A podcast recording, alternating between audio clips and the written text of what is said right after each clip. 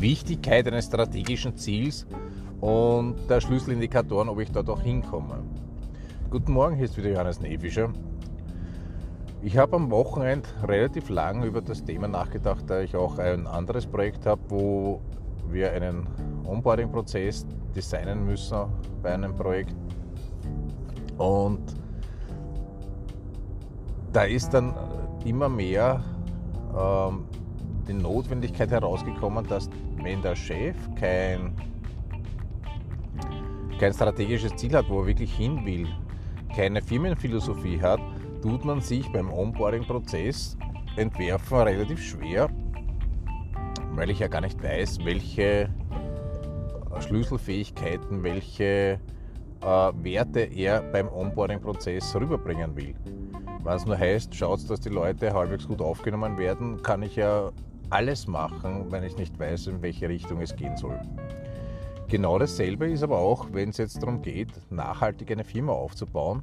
Sobald kein strategisches Ziel da ist, ist es für viele schwer, der Versuchung zu widerstehen, kurzfristige Erfolge einzufahren. Das heißt, Geschäfte zu machen, die eigentlich nachhaltig nicht zum Ziel der Firma passen, aber kurzfristig doch einen, einen guten Erfolg bringen, einen guten Gewinn bringen.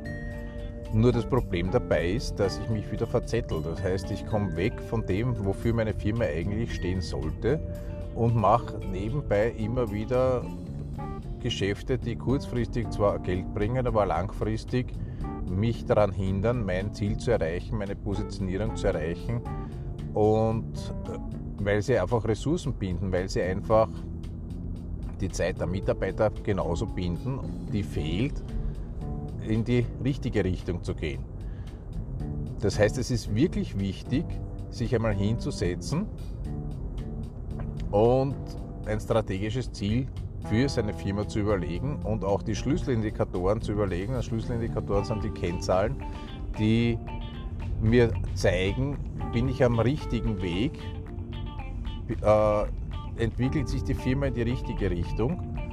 Nicht nur die Finanzkennzahlen, sondern sich auch zu überlegen, welche Kunden sind das, welche Produkte möchte ich forcieren, dass man wirklich sieht, ob man sich in die richtige Richtung entwickelt und darüber re regelmäßig reflektieren, speziell dann, wenn es halt zu solchen Entscheidungen kommt, mache ich so ein Projekt, mache ich so ein Projekt nicht.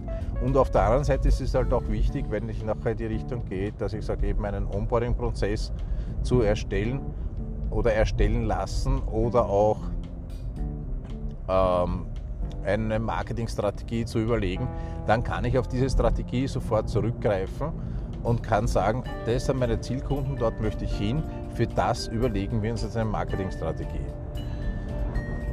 Also setzt euch hin, fangt an, ein strategisches Ziel zu erarbeiten, euch zu überlegen, wofür soll eure Firma stehen, wie soll eure Firma ausschauen, wenn es fertig ist und nutzt das als Plattform, um darauf aufzubauen und weitere Erfolge zu haben. Viel Spaß und viel Erfolg und Falls ich euch helfen soll, www.steuerberatertipps.com, www.steuerberatertipps.com, würde mich freuen, von euch zu hören.